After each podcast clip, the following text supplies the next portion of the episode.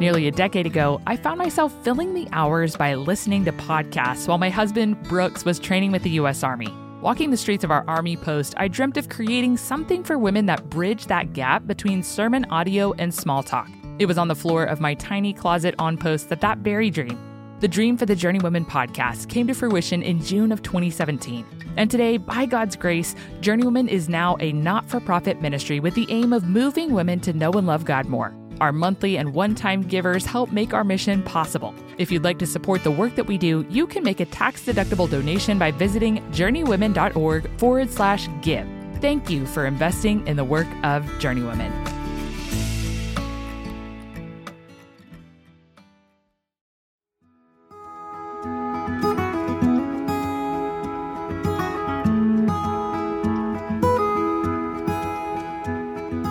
Welcome to the Journeywomen podcast. I'm your host, Hunter Beless. Life's a journey we were never meant to walk alone. We all need friends along the way. On the Journeywomen podcast, we'll chat with mentors about gracefully navigating the seasons and challenges we face on our journeys to glorify God.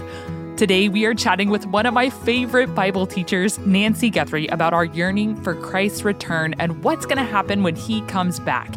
Nancy Guthrie teaches the Bible at conferences around the country and internationally, including her Biblical Theology Workshop for Women, which we would encourage you to check out.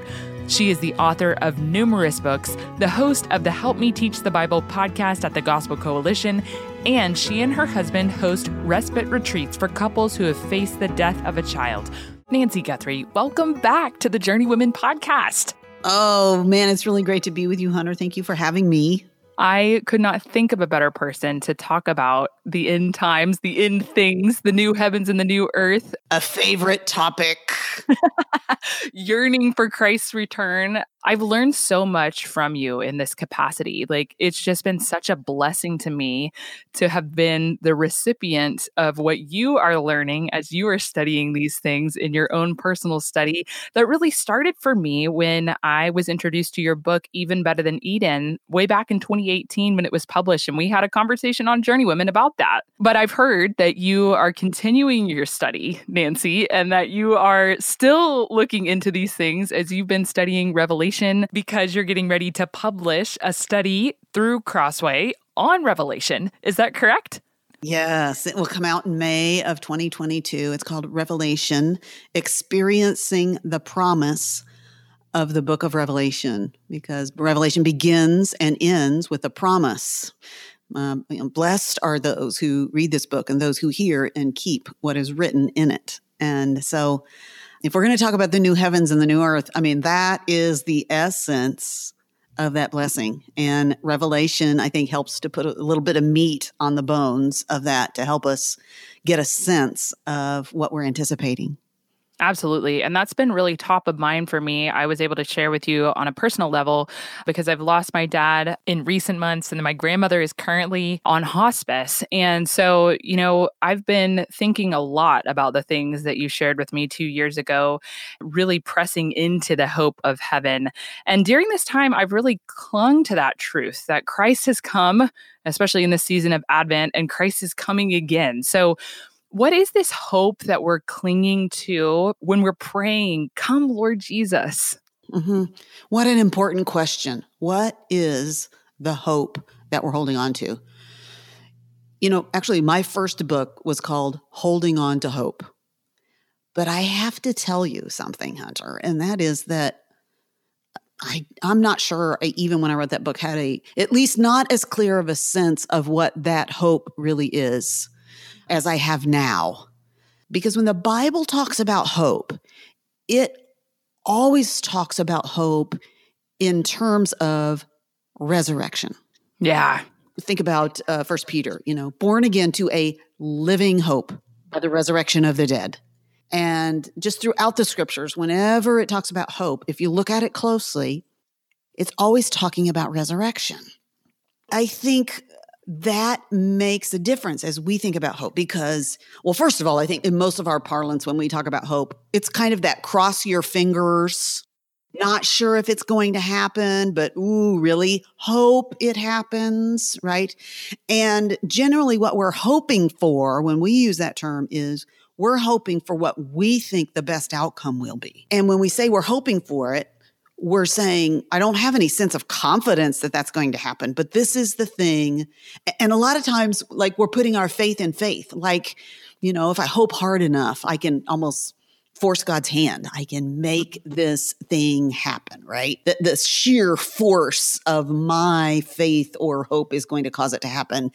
And that's just nothing like what the Bible presents us as biblical hope. So, what the Bible presents us, as I said, number one, it's resurrection hope. Uh-huh. And this hope is not centered on circumstances, it's centered on a person, the living person of Jesus Christ. So, to hold on to hope is not to have some kind of unclear yet maybe vigorous anticipation of a certain outcome in our circumstances. Holding on hope is becoming joined to Jesus Christ by faith and believing that because we are joined to him, his death was our death and his life is our life, and that we can anticipate experiencing resurrection in the day to come and life with him eternal. So that's one aspect of hope. I think the other thing to, that comes to mind as you talk about that is, and I think in my earlier writings, hope was centered on heaven, on going to heaven when we die. For most of my life, if you would ask me, how do I define the Christian life? If I'd been forced to boil it down, I would have said, okay, so I make a decision for Christ, then I try really hard to live for Him. And then when I die, I go to heaven. Yeah. And all of that's true. But it just isn't the whole picture. Mm-hmm. It's so diminished from what actually the Bible presents to us. So now, if you ask me, what's the Christian life all about? I would say to you, before the foundations of the world, God chose me in Christ to be holy and blameless before Him. And that holy and blameless before him that's in my eternal future. He's at work now in me. So so like even before he, he knew where this was headed. And that when i was born he revealed himself to me. He initiated uh, he came to me. He drew me to himself. And i became joined to christ by faith. And the aim of my life is for him to work in my life by His Spirit through His Word to sanctify me and prepare me. And the day is going to come when I'm going to die, and my body is going to go in a grave, and my spirit or soul is going to go to be with Christ. And wherever Christ is, that's heaven. And, you know, this is what Paul talks about when he says to be absent from the body is to be at home with the Lord. So we see at death, there is this separation. Body goes in the ground. My body's going to go to, in the ground and it's going to turn back into dust over time. My soul or spirit is going to go to be with Christ. Now, here's, here's the thing, Hunter. We want the Bible to tell us a whole lot more. Yeah, totally. We want to know, like, where exactly is that? what are we going to be doing? Right? All of this, what are we going to be doing? What's our life? And it does tell us some important things. I mean, the most important thing is with Christ. With Christ, which, you know, we kind of think, well, I mean, I, I think for a lot of people, that maybe it reveals some of our lack of love for Christ that we just kind of go, well, well, we kind of take that for granted. But, you know, really, I wanted more than that. But that's an amazing thing, right? To be with Christ. The Bible tells us that to be with Christ is not simply better, but it is better by far. Mm it tells us in Hebrews that all those who gathered around the throne, those are the souls of those who have been made perfect. So we know that when we're in heaven, you know, we're going to be purified to be in his presence. But we also know that we're not going to spend all eternity in a soul with no body existence. I mean, that's just not the end of the story. And yet, that's what we talk about most my husband's a big Delta guy, you know. So if you're a Delta person, anywhere you go, you have to go through Atlanta. You know, a couple weeks ago, we were going to Cancun, Mexico for this conference. And so, you know, when people said, Where are you going? Well, we're going to Cancun. I mean, we were not spending a lot of time talking about what we were going to do in Atlanta in that tem- temporary stopover on the right. way, right? We weren't talking about the restaurants at the airport or yeah. what we were going to do with that time, right? We were focused on the end destination. And so a lot of the talk that we have about heaven, what are we going to do there? What's it going to be like? It's like focusing on Atlanta instead of Cancun. Yeah. When the Bible keeps wanting to focus us on our final destination, mm. which is the new heavens and the new earth. I didn't finish my story. So my body's in the ground, it's becoming dust, right? And my soul or spirit is with Christ. And then Second Thessalonians says that with a trumpet sound and the call of the archangel, that the Lord is going to descend and those who have died in Christ will come with him. That's going to be me.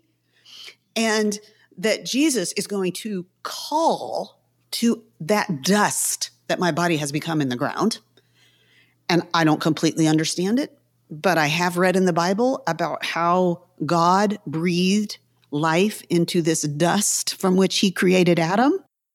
And I believe that once again, Jesus, upon his return, can breathe his life into the dust of my body. And it is going to be raised. I don't know a lot about what that body's going to be like, but here's the main thing I know it's going to be a, like a body like Jesus has. Yeah. I mean, I don't think I thought for most of my life about the fact that there is one resurrected, glorified human in heaven. Jesus didn't forsake his humanity when he went to heaven.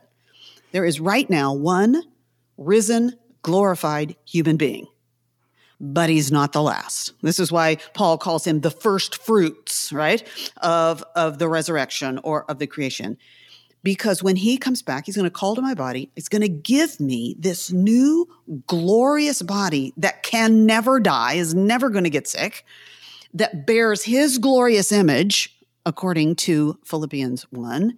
And I'm going to be reunited, body and soul, once again. I'm not going to live forever a bodiless existence. I'm going to be body and soul in a glorified body that is fit for living forever on a glorified, resurrected earth. Now, I can't imagine that either. I have lots of questions about that, actually, but I believe it's true. Hmm. And so this is the this is where my life finds meaning. And this is getting back to your original question. What does it mean to have hope? It means, yes, I'm going to go to be in the presence of Christ when I die, and that all I love who are in Christ I can rest knowing that they are at peace in the presence of Christ. But that's, it's just not the end of the story. What's even better than that is I really believe that the day is going to come when Christ is going to return to this earth and all who are in Christ are going to be resurrected. The word is helping me set my hope on that day mm. and that eternal existence in the new creation. That's what's been on God's heart and in his mind and in his plan ever since he put Adam and Eve in Eden. And if that's where the story of this world is headed, good grief, I don't want to settle for anything less than that. That's where I want to set my hope. That's what I want to look forward to you're speaking right to my heart and i'm just so grateful. I know you're doing the same for so many of the listeners who are really walking through hard things on this side of eternity. And you know we're yearning for that day and leaning in particularly with this season of advent. And i've often heard it referred to as this season of the already and the not yet. Like we know the hope that we have and yet we're not quite there. So biblically speaking can you kind of unpack that phrase that we often hear when we're talking talking about the reality of life on this side of eternity, the already and the not yet. Like, what does that actually mean? Maybe the reason we struggle with it is we don't have this sense of where the story is headed. So once we've got that, and let's just call that the new creation, all things restored, new create. It's a, it's the creation except made new. Not God's going to do away with the old creation and make a new one, but the old creation made new. I think the verse that helps me with that most is the NIV translation of 2 Corinthians 5:17. So some translations say, you know, all who are in Christ are a new creation. The NIV says, for those who are in Christ, the new creation has come.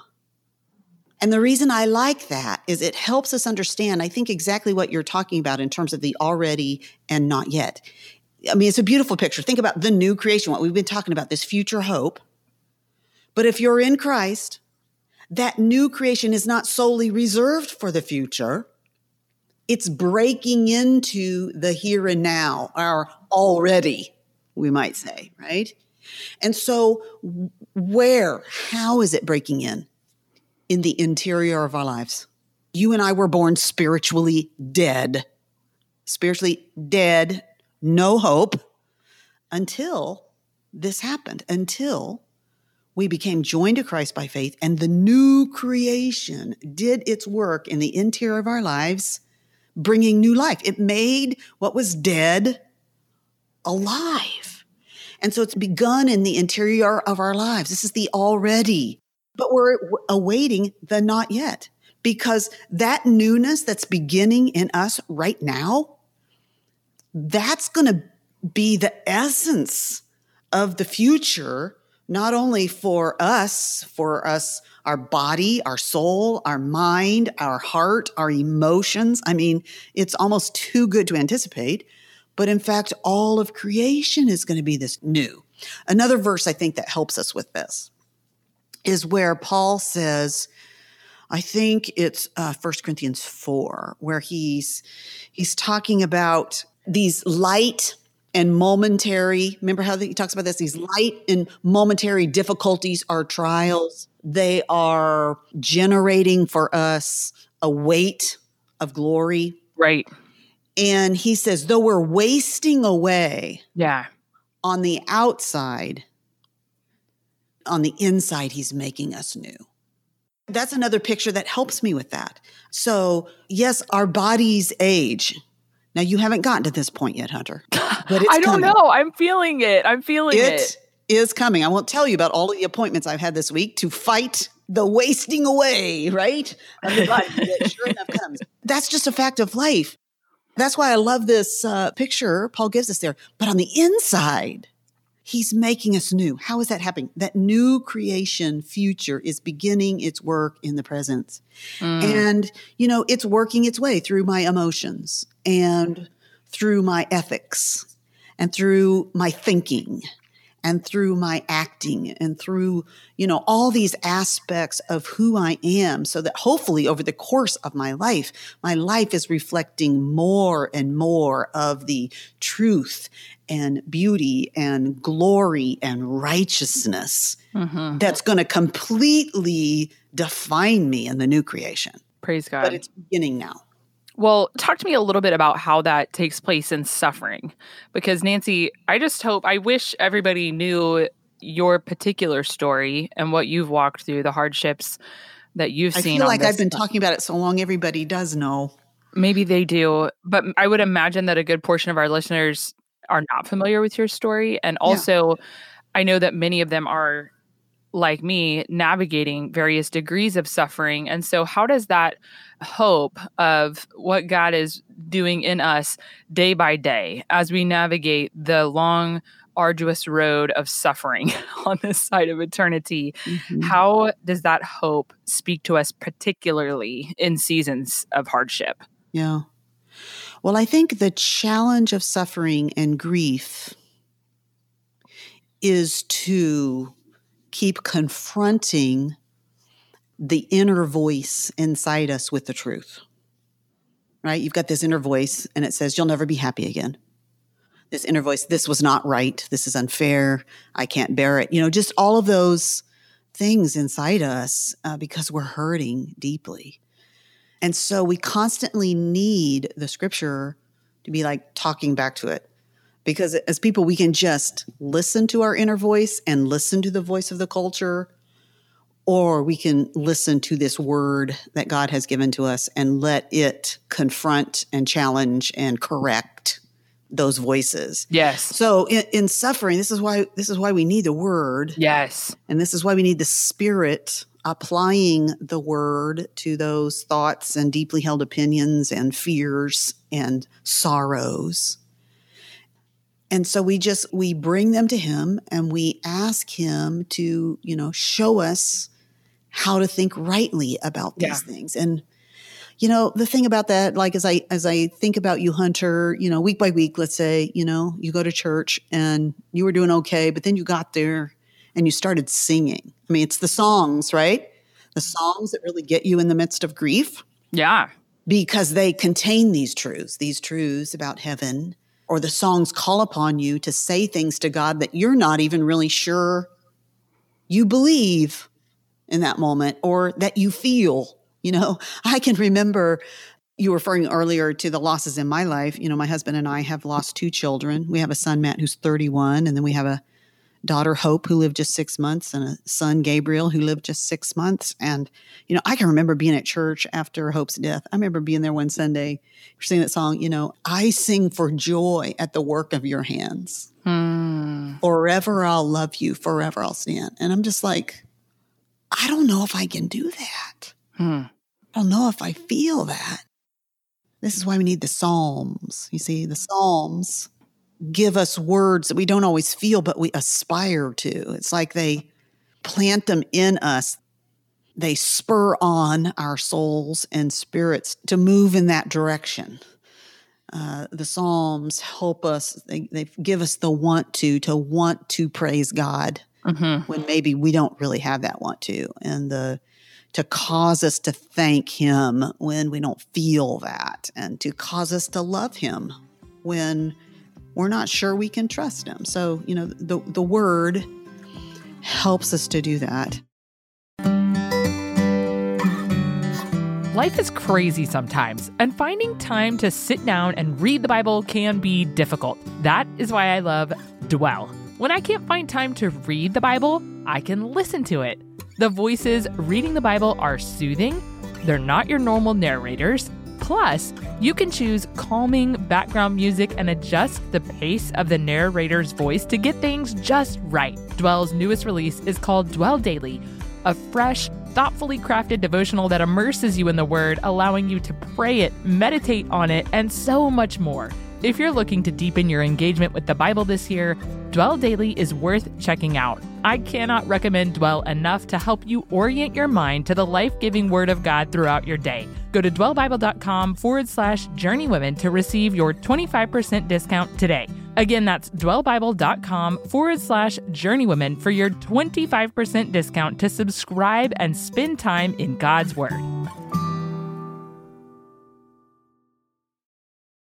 I think the other thing, Hunter, as I think about it, is you know, whenever you suffer, whenever anyone suffer, I think we all have the same question about what happened. Why?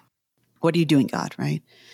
I think many of us can tend to when we ask that question why for many people that they're looking for a circumstantial answer to that question meaning okay if i believe at least that god has promised he's going to do something good that he's causing all things to work together for the good, then we can sometimes think, okay, well, I'm going to look around and look for something good that like wouldn't have happened except from this loss.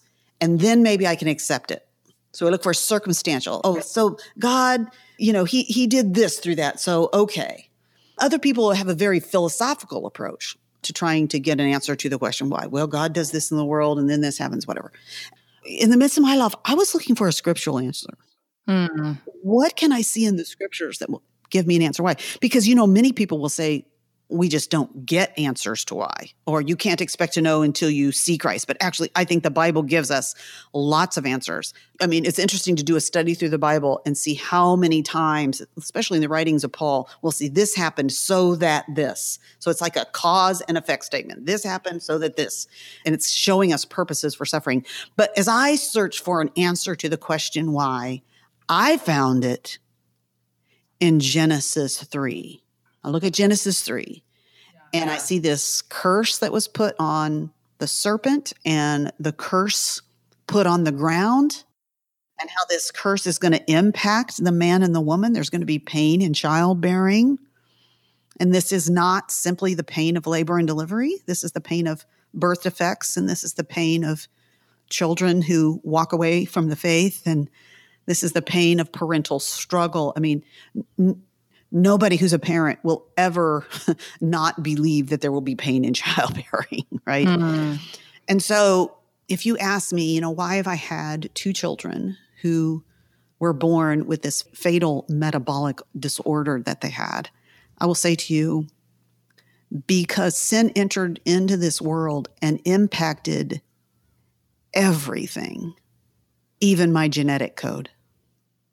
And that to me is the foundational answer to the question why in, in terms of cause. Mm.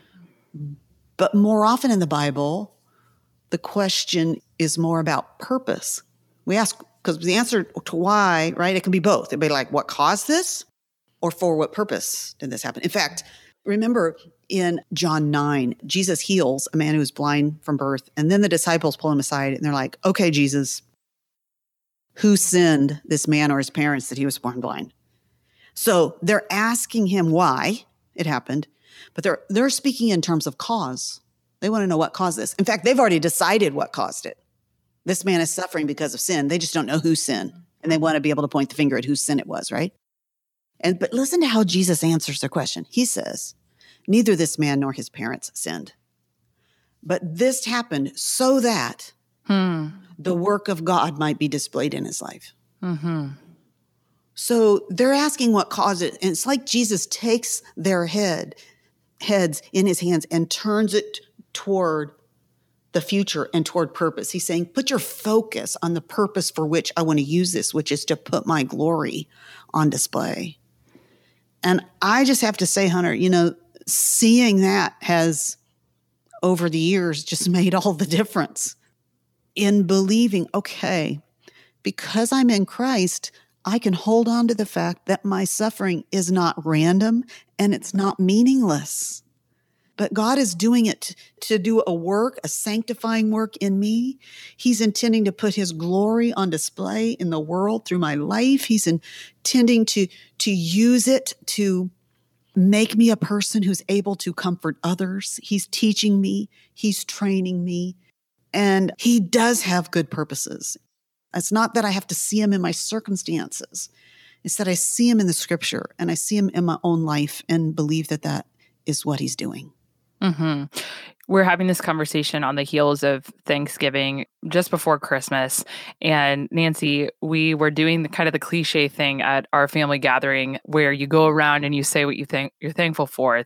And a lot of the people that were sitting around the table were saying, thankful for good health, thankful to be together that's not what I could say this year. Having lost my dad, experiencing the greatest measure of unhealth, like he he died, and then additionally we're separate. And yet, uh, my answer was exactly what you said. Um, my hope is in the resurrection. And my hope is not in this life. It points to eternity. And so, you know, you were really shaping and helping me think about that as we had our conversation back in 2018 and getting a framework for like, yes, things aren't just going to be restored, but they're going to be even better. Like we can look forward to those things, not just because they're going to be what they once were, but because they're going to be even better than they were. It's been so wonderful to hear you talk about what you've learned, even about heaven, since God, you know, began to give you that eternal perspective when you did lose hope and you wrote your first book. And now he's got you, you know, writing books on the new heavens and the new earth and revelation. And so I'd love to hear you talk about some of the things that you've learned through your study, maybe talking about what it's going to be like for us to be in the new heavens and the new earth, and maybe some things that have continued to give you hope as you're journeying through this life with your eyes fixed on eternity. Mm. Well, I think the best part of your question there was you said, you know, what it's going to be like in the new heavens and the new earth. Now, the thing is, I think once again, there, we have all these specific questions. And honestly, you know, I've got some friends in ministry that I feel like venture out to try to say what certain things are going to be like that answer the questions we have that may not be supported necessarily by scripture. Not that they're anti scripture, but they're just maybe a little not clear enough for me to for me to say them out loud at least. But that doesn't mean that the Bible isn't telling us anything.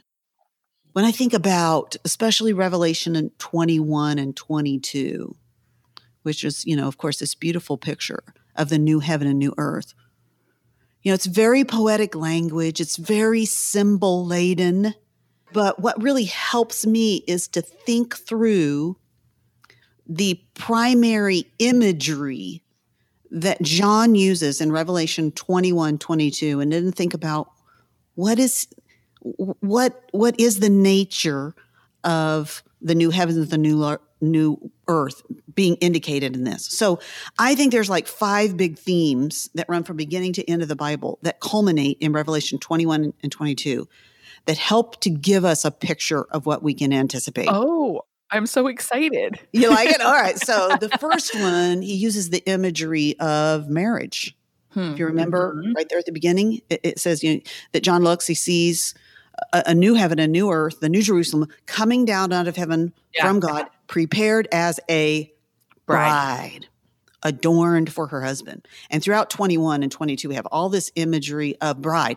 And so, you know, the previous chapter, a couple of chapters before that was the wedding supper, marriage supper of the Lamb. Mm-hmm.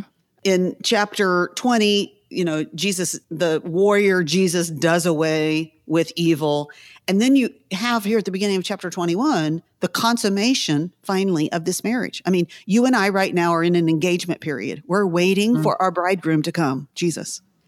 And the day is going to come. It's pictured for us numerous places in Revelation, but really, you know, right there at the end, especially, he's going to come and then comes the consummation of the marriage. And that's what we read in Revelation 21 3. This loud voice from the throne says, Behold, the dwelling place of God is now with man, and he will be their God, and they will be his people. And he's going to wipe away every tear from their eye, and there will be no more death, and no more sorrow, and no more pain. I mean, there is the consummation of the marriage. And we continue reading, we, we see that we're going to be face to face right? And so, what is the new heavens and the new earth going to be like? I got lots of questions, but I can tell you one thing we're going to have an intimate relationship with God like we have never experienced. I think of it as being the intimacy that we've always longed for, but never been able to achieve or maintain. Hmm. Don't we all want to be closer to Jesus? At least we say we do. But there's so much about us that hinders us from having that, that kind of intimacy. And so that's one thing from that imagery of a wedding, a bride. We're going to be married to him forever. It's going to be the happiest marriage of all time. Death will never do us part.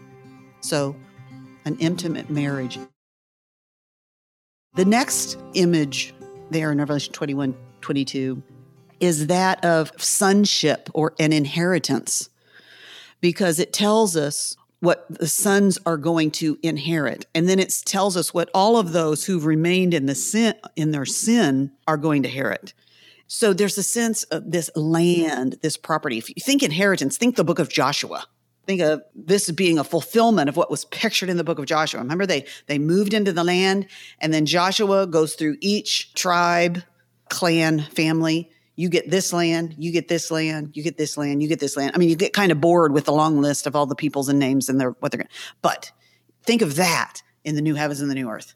It's our greater Joshua, hmm. and he's going to lead us into this land, and he's going to say, "Hunter, this land, wow, this is yours," and you're going to say, "All of this for me, really?" This is going to be your inheritance. And think of that in terms of land, this sense of a home, of a yes. connectedness. That's what I'm thinking. As somebody who's moved so much, oh, I'm like, I'm finally home. home. home. But think of how the Old Testament Israelites, like the worst of all nightmares was to lose their property. Right. Right to be blotted out from the land is this phrase we use in the Old Testament because it's like an inheritance in God Himself to be a part of His people. And so when I think about this land we're going to inherit, it, it, it's that sense of being at home and being welcomed and having being a part of things and having a part of things and being settled. And so that sense of being at home and being in the family, being cherished as sons and daughters of God Himself, that is at the essence of being in the new creation, right?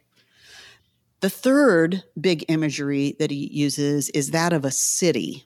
Now, I think what's challenging in Revelation is, you know, we've got these pictures of walls and foundations. And we think of cities in terms of a location and buildings and roads. I think w- what we need to think about when we read about city in Revelation is think about community, people. Like it's very interesting in this city, in the New Jerusalem. They come in from four different gates.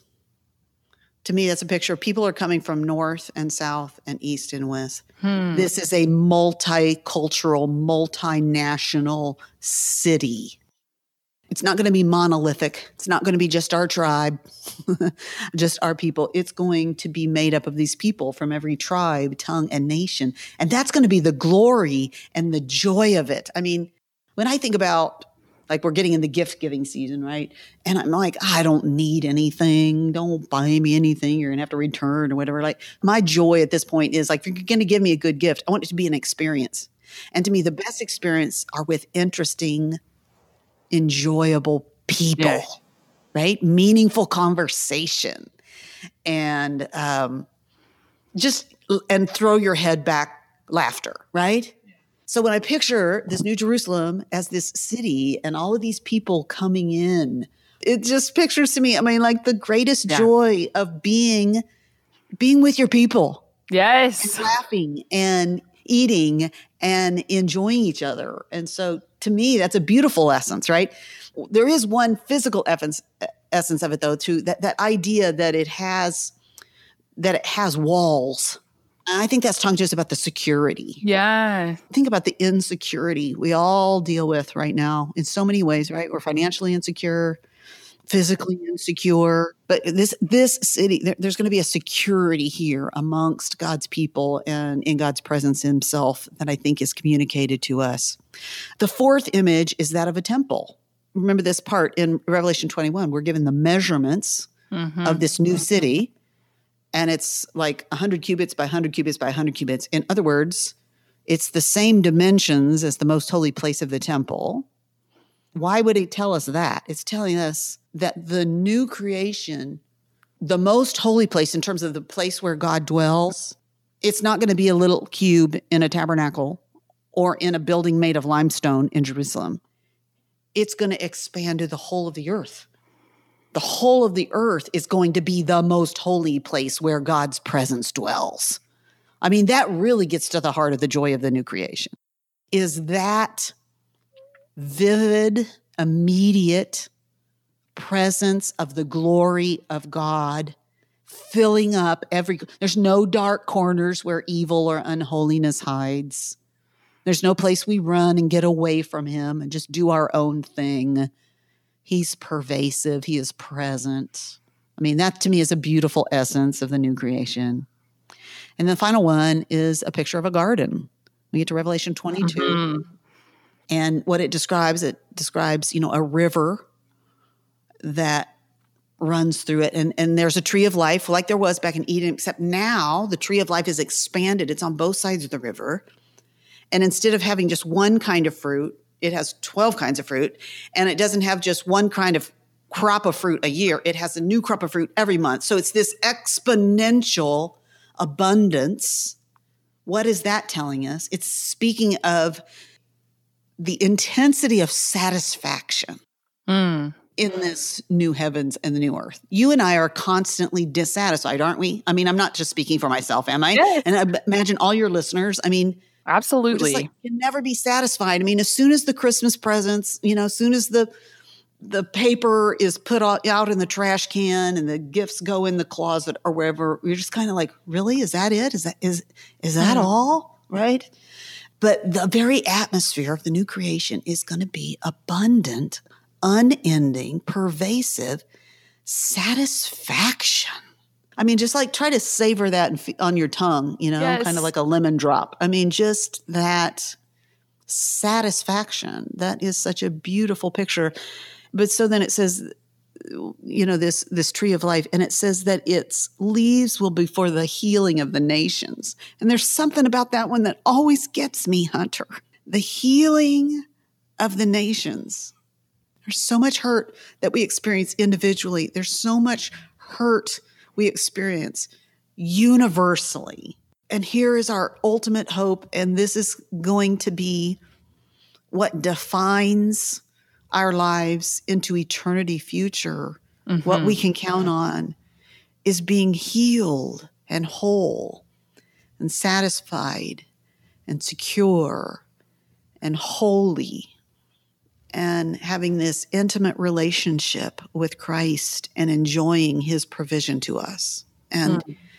you know what? People might want some specifics. Maybe they want to know, will their dog be there? Or maybe they want, you know, those kinds of questions. And I just, I get annoyed with those kinds of questions because I yeah. just think that denies what is revealed to us about the essence of what we're going to enjoy.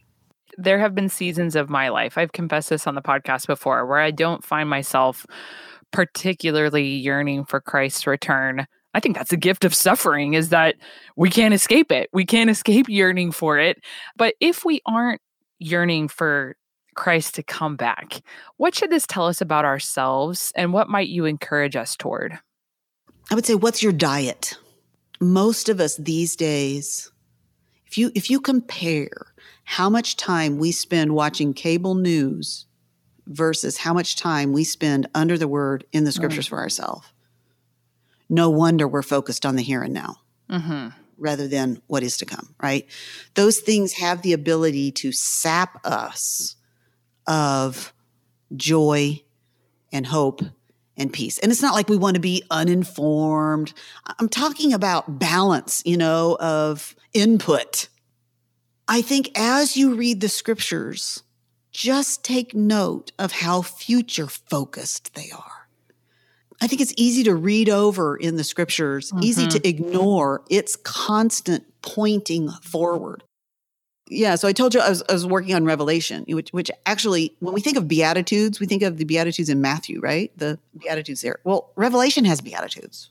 Hmm. It has seven blessed are those statements, which is kind of fascinating, right? But it caused me to even look back at the ones in Matthew. And I had never noticed before. If you look at all of those statements, blessed are those who, whatever, whatever it says that then, you know, think about what they'll be like, will be called the sons of God, will inherit the earth. You know, there's some already to those things, but they're mostly not yet. Yeah. Will be called the sons of God. That's what I was describing from Revelation 21, right? You get your inheritance, you'll be called a son of God. Will inherit the earth. When is that going to happen? It's not going to happen to me today. I mean, I inherit in terms of I have a belonging, I have a stake in it, but it's far future that I'm going to inherit the earth, right? So those are the kinds of things we, we, read the scriptures. I think a lot of times we just don't have eyes to see how future focused they are. Mm-hmm. That they're constantly wanting to set our focus toward the future in what in what God is going to do in the new heavens and the new earth. And you know, and, and, not that that doesn't begin now. I mean, all of that makes it, it makes a difference in how we live now. It makes a difference when you really believe you're going to be fully satisfied there. You can live with some discontentment now. Yeah. And not grumble about it so much, right? If you really know your future is secure, you can live with some insecurity now because you know ultimately you're completely secure. So all of those things they speak back into our present to change how we think and feel about our present now. Well, I have been so encouraged just to see, even at a distance. You know, Nancy, I know you, I've met you personally, but I didn't know you prior to uh, having interviewed you and watching the way that you continue to grow in your knowledge of the word has been such an encouragement to me. I'm studying Philippians right now, and Paul, you know, is writing to the church at Philippi, and he's talking about how we're to follow the example of faithful Christians. And truly, you have been that to me from a distance. And I know, I know you're already saying, well, you should see me on my day to day. You should, you should this, that, and the other. But truly, I have to tell you, your pattern of growth through the scriptures, even at a distance, has ministered to me and encouraged me to study the word with um, just ar- to ardently study the word and to be able to communicate more accurately the hope that we do have because this has been such a service to me today. So obviously studying the word is probably going to be our biggest practical tip. I also want to give a plug for your biblical theology workshops because you help equip other women to be able to study the word and to be able to uncover its truths for themselves. You have biblical theology workshops that are going to be uh, resuming in January this upcoming year 2022 and so many other wonderful resources but what is one practical step or resource for listeners that you would encourage them to pick up or to engage with if they are desiring to grow in their understanding of what we've talked about today? Well, I wonder, Hunter, if people would do what I was just talking about in terms of wherever you are in the Bible. Maybe you you go once through it, you know, with your regular approach, maybe, you know, looking for what it's telling you about God and mm-hmm. looking for ways you're going to apply it to your life and looking for what it's telling you about the person and work of Christ. But maybe add to that, you know, print out the text that you're studying that day and go through it and just look for phrases that point you forward. Mm. Right? That are very future focused and what it tells you about where to set your hope in the future. So I'm thinking about think maybe you're in the book of Hebrews and you're in Hebrews 12, you know, and it and it's speaking of Jesus there and it says who for the joy set before him endured the cross. Now maybe your first read through there's a lot there's so much there, right? But you think to yourself, okay, so this was Jesus's focus. What what was what was at the heart of that joy that he was looking forward to that enabled him to endure the cross? Because you know what? Maybe those things could help me to endure the difficulties and the hurts in my life. Mm-hmm. And as you mm-hmm. think about what was Jesus, what was the joy set before him that enabled him to do, endure the cross? It was redemption it was resurrection. It was reunion with his father. And you know what? Those things all have import for me, right? Yeah. So I think that can kind that kind of thing might be just one idea to nurture our hope. So print out the text and circle some of those things that help you to look forward and then do what I just did, whereas you don't read through it quickly, just kind of try to tease out the implication of some of what you're reading and relish it. Hmm. And then talk about it to somebody else so that it kind of gets impressed on you. Absolutely. And that's been such a service to us today. Certainly, one of my simple joys, Nancy, is getting to learn from you. Thank you for letting me have the chance. Uh, and you know this because we've come on Journeywomen before, but we have historically asked a simple question, and that is what are three of your simple joys? But I'm going to change it up on you this time because this whole series is about knowing and loving God. So I would love to hear three of your simple joys when it comes to knowing and loving God more. Hmm. Well, I think one simple joy is the grace of of being both a lifelong learner mm. and the but the grace of being a not a good learner. And by that I just mean there are so many things, Hunter, I feel like I should be further along in hmm. than I am. You know? I should be better at prayer, consistent hungry prayer than I am. Mm. And so a simple joy for me would just be that there's grace for me. I mean, hmm. that doesn't make me not want to keep pursuing becoming better at that. But I'm grateful to know. I was thinking this morning, I was lying in bed and thinking about a certain situation and praying for it. And I just, I just said, Lord, I'm just so grateful to know that when I don't have the words to pray, the Spirit groans utterances for me, right? When I don't even have the words. I mean, that is an incredible grace. I think it's an incredible grace to have access to so much good teaching and preaching. Mm-hmm. I go to a small little church in Franklin, Tennessee, and I got to tell you, Hunter, we have the best preachers. Oh my goodness. You do. We've had, I think, Dr. David Filson. Isn't he one of your oh, pastors? Oh, he's from my former church. But oh, yes, okay, okay. We just had dinner with him last week. Had the best conversation. That's he's so, so great. Fun. He's been on the show before, and he's helped me so much. But the the little church I go to now, no, this last Sunday, Ben Griffith preached uh, an mm. Advent sermon from Isaiah and just the way he handled the text and got to the gospel and showed how we all are longing for the way home uh, to Christ and that uh, he's come to make a way to himself. And, you know, just so I know a lot of people throw a lot of mud on the church, and certainly it has its faults and more than just faults, right? Failures profoundly. But I'm just grateful for the church. I'm grateful for my church that I can go to week by week and sit and take in a feast of the word and of the gospel. Thankful for my faithful pastors who do their work in the word through the week to then be able to present it to me. Praise God. And then I'm just, I'm thankful for good friends who come alongside me in ministry and come alongside me in life to, you know, do ministry with me, to just do life with me, to laugh. But that those things aren't necessarily all separated. I mean, that's the beauty of being brothers and sisters in Christ, right? It's all integrated this ministry that we do together and this just enjoying life together and laughing together and raising our kids together and vacationing together and having meals together. It's just a beautiful thing to be in the family of God and have brothers and sisters to share this life with.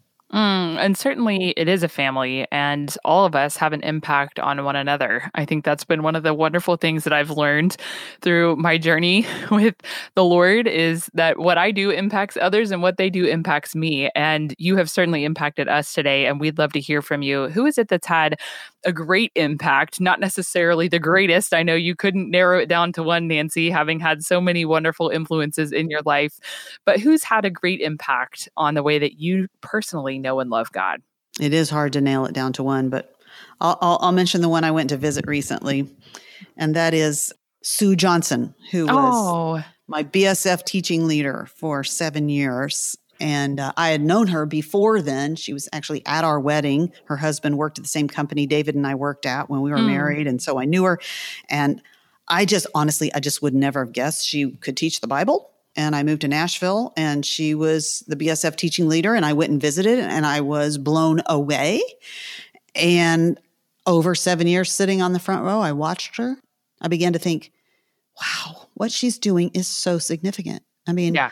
I had this publicity business and I was working with all these big name authors and everything, which maybe people thought was a you know, would be the exciting thing. But I just watched what she was doing week by week and just watching how the Lord was using the word in my life and people around me. And I was like, I can't imagine doing anything more significant than that. Hmm. So she just had a huge impact. And, you know, what I saw was it wasn't about her big personality. You know, it, it wasn't even necessarily about speaking skills. I mean, I'm all for using personality and I'm all for developing speaking skills but it was just her time spent in the text and preparing and then giving it out, praying it through, saturating with prayer and believing that God would use his word to work in the lives of those who are listening. And he did in my life. And um, so she's very special and important to me. Oh, praise mm. God. Surely you have followed in her footsteps. I have sat not on the front row, but only for lack of opportunity and listened to you teach and felt the same way. So, Nancy, thank you for serving us by joining us on the Journeywomen podcast and talking about the new heavens and the new earth today. It has been such a joy to have you on the show again. Well, thank you, Hunter. Bless you for all you do to encourage all of your listeners. It means a lot to a lot of people.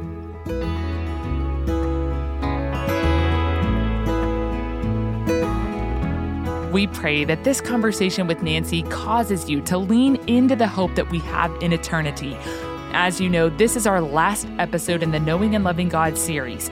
It's been such a joy to get to learn alongside you guys via Journeywomen this year. Thank you for sharing what you've learned with us. We loved reading your feedback about specific episodes that minister to your heart, like this one from Tiffany that says, during the episode with Megan Hill on being conformed to the image of Christ, I was so challenged when she talked about giving God the glory for our sanctification and growth in faith. Another email from Carly said, The Knowing and Loving God series was the perfect way to prepare our hearts for the season of Advent that we are now in. I left each episode feeling challenged and encouraged to turn my eyes to see Jesus. Thank you guys for allowing us to journey alongside you, even at a distance. We are so looking forward to doing that again in the new year. Make sure that you're subscribed to the Journeywomen podcast so you don't miss new episodes releasing in March of 2022. This episode was edited and sound designed by the team at Sound On Studios. You can find out more about their work at soundonsoundoff.com. We are so grateful for them and for you. Can't wait to see you here next year. Merry Christmas.